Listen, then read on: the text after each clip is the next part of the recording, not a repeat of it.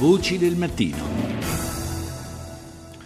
È una settimana molto ricca sul fronte diplomatico, quella che si sta concludendo a Seoul, diversi gli incontri anche in Cina tra Stati Uniti, Giappone e Corea del Sud per discutere del programma nucleare nordcoreano e dei pericoli che sottende il suo sviluppo incontrollato. Ma intanto una marcia di 30 attivisti attraversando la zona demilitarizzata che divide la penisola coreana in due metà, sempre diffidenti l'una dall'altra e formalmente ancora in guerra, spera di contribuire al processo di pace. Sull'esito di questa manifestazione manifestazione, ma anche sulla situazione nel sud-est eh, asiatico, Colomba San Palmieri ha parlato con Luca Labella, analista di questioni asiatiche. Domenica scorsa un gruppo di 30 donne provenienti da 15 paesi ha attraversato la zona demilitarizzata che separa le due Coree, la famosa DMZ, con l'intento di chiedere pace tra i due paesi. Alla testa del gruppo l'attivista statunitense Gloria Steinman, di 81 anni, e due premi Nobel per la pace, la britannica Mary McGuire e la liberiana Gbowie. Sentiamo il suo intervento.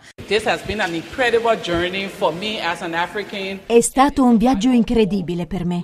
In qualità di africana, sopravvissuta ad una guerra. Siamo tutte venute personalmente dalla Corea del Nord, con un biglietto di sola andata, provenienti da Pechino, e siamo dirette a Seoul. Abbiamo pensato che non fosse più impossibile attraversare la DMZ, la zona demilitarizzata, e l'abbiamo fatto. È stato davvero un successo? È stato centrato l'obiettivo? Ma direi che è stato un, un, mezzo fiasco in verità, non per le intenzioni delle, delle, organizzatrici di questa marcia, ma direi sia stato un fiasco sintomatico della grave stagione di tensione che eh, vive la, la, la, la penisola coreana, una grave stagione di tensione che è cominciata con l'ascesa al potere di Kim Jong-un dinanzi a queste iniziative bisogna sempre essere un po' scettici. Sì, le attiviste si sono mosse, non sono stati fermi però i diplomatici perché martedì scorso si è svolta un trilaterale a Seoul tra Giappone, Stati Uniti e Corea del Sud e il giorno dopo a Pechino invece coinvolgimento della Cina nei colloqui. Insomma, qualche eh, novità sotto il profilo della pressione che può essere fatta da, eh, da Pechino su Pyongyang?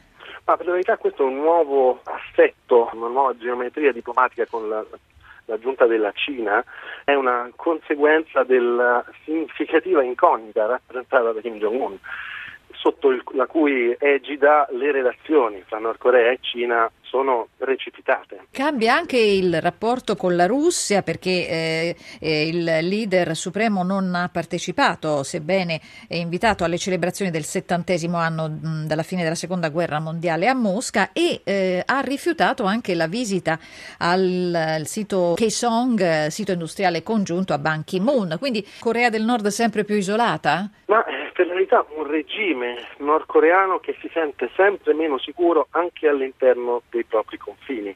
Cambiano gli attori sulla scena internazionale, ma per quanto riguarda le due Coree mh, sembrano restare immutate le reciproche accuse e restano in piedi anche le questioni che allontanano i due paesi, le 30.000 truppe americane di base al sud che fanno esercitazioni militari congiunte con Seoul e contestualmente anche il potenziamento del sistema di difesa missilistico statunitense. Dall'altra lo sviluppo del programma nucleare nordcoreano con la corsa all'atomica e la produzione di missili intercontinentali. Insomma, come se ne esce? La vera novità eh, nel, in questo contesto, in questa congiuntura, è che dopo anni eh, passati a deridere i programmi nucleari della Corea del Nord da parte della comunità internazionale di numerosi esperti, sembra che in questi programmi invece stiano facendo dei progressi. Sanzioni economiche rischiano di essere inefficaci, allora deterrenza, pressione e dialogo potrebbero portare a definire la sospensione di questa guerra? Ma eh, credo che eh, tutti quanti aspettano un po' col fiato sospeso eh, quelle, quelle, che potrebbero essere dei, degli sviluppi anche abbastanza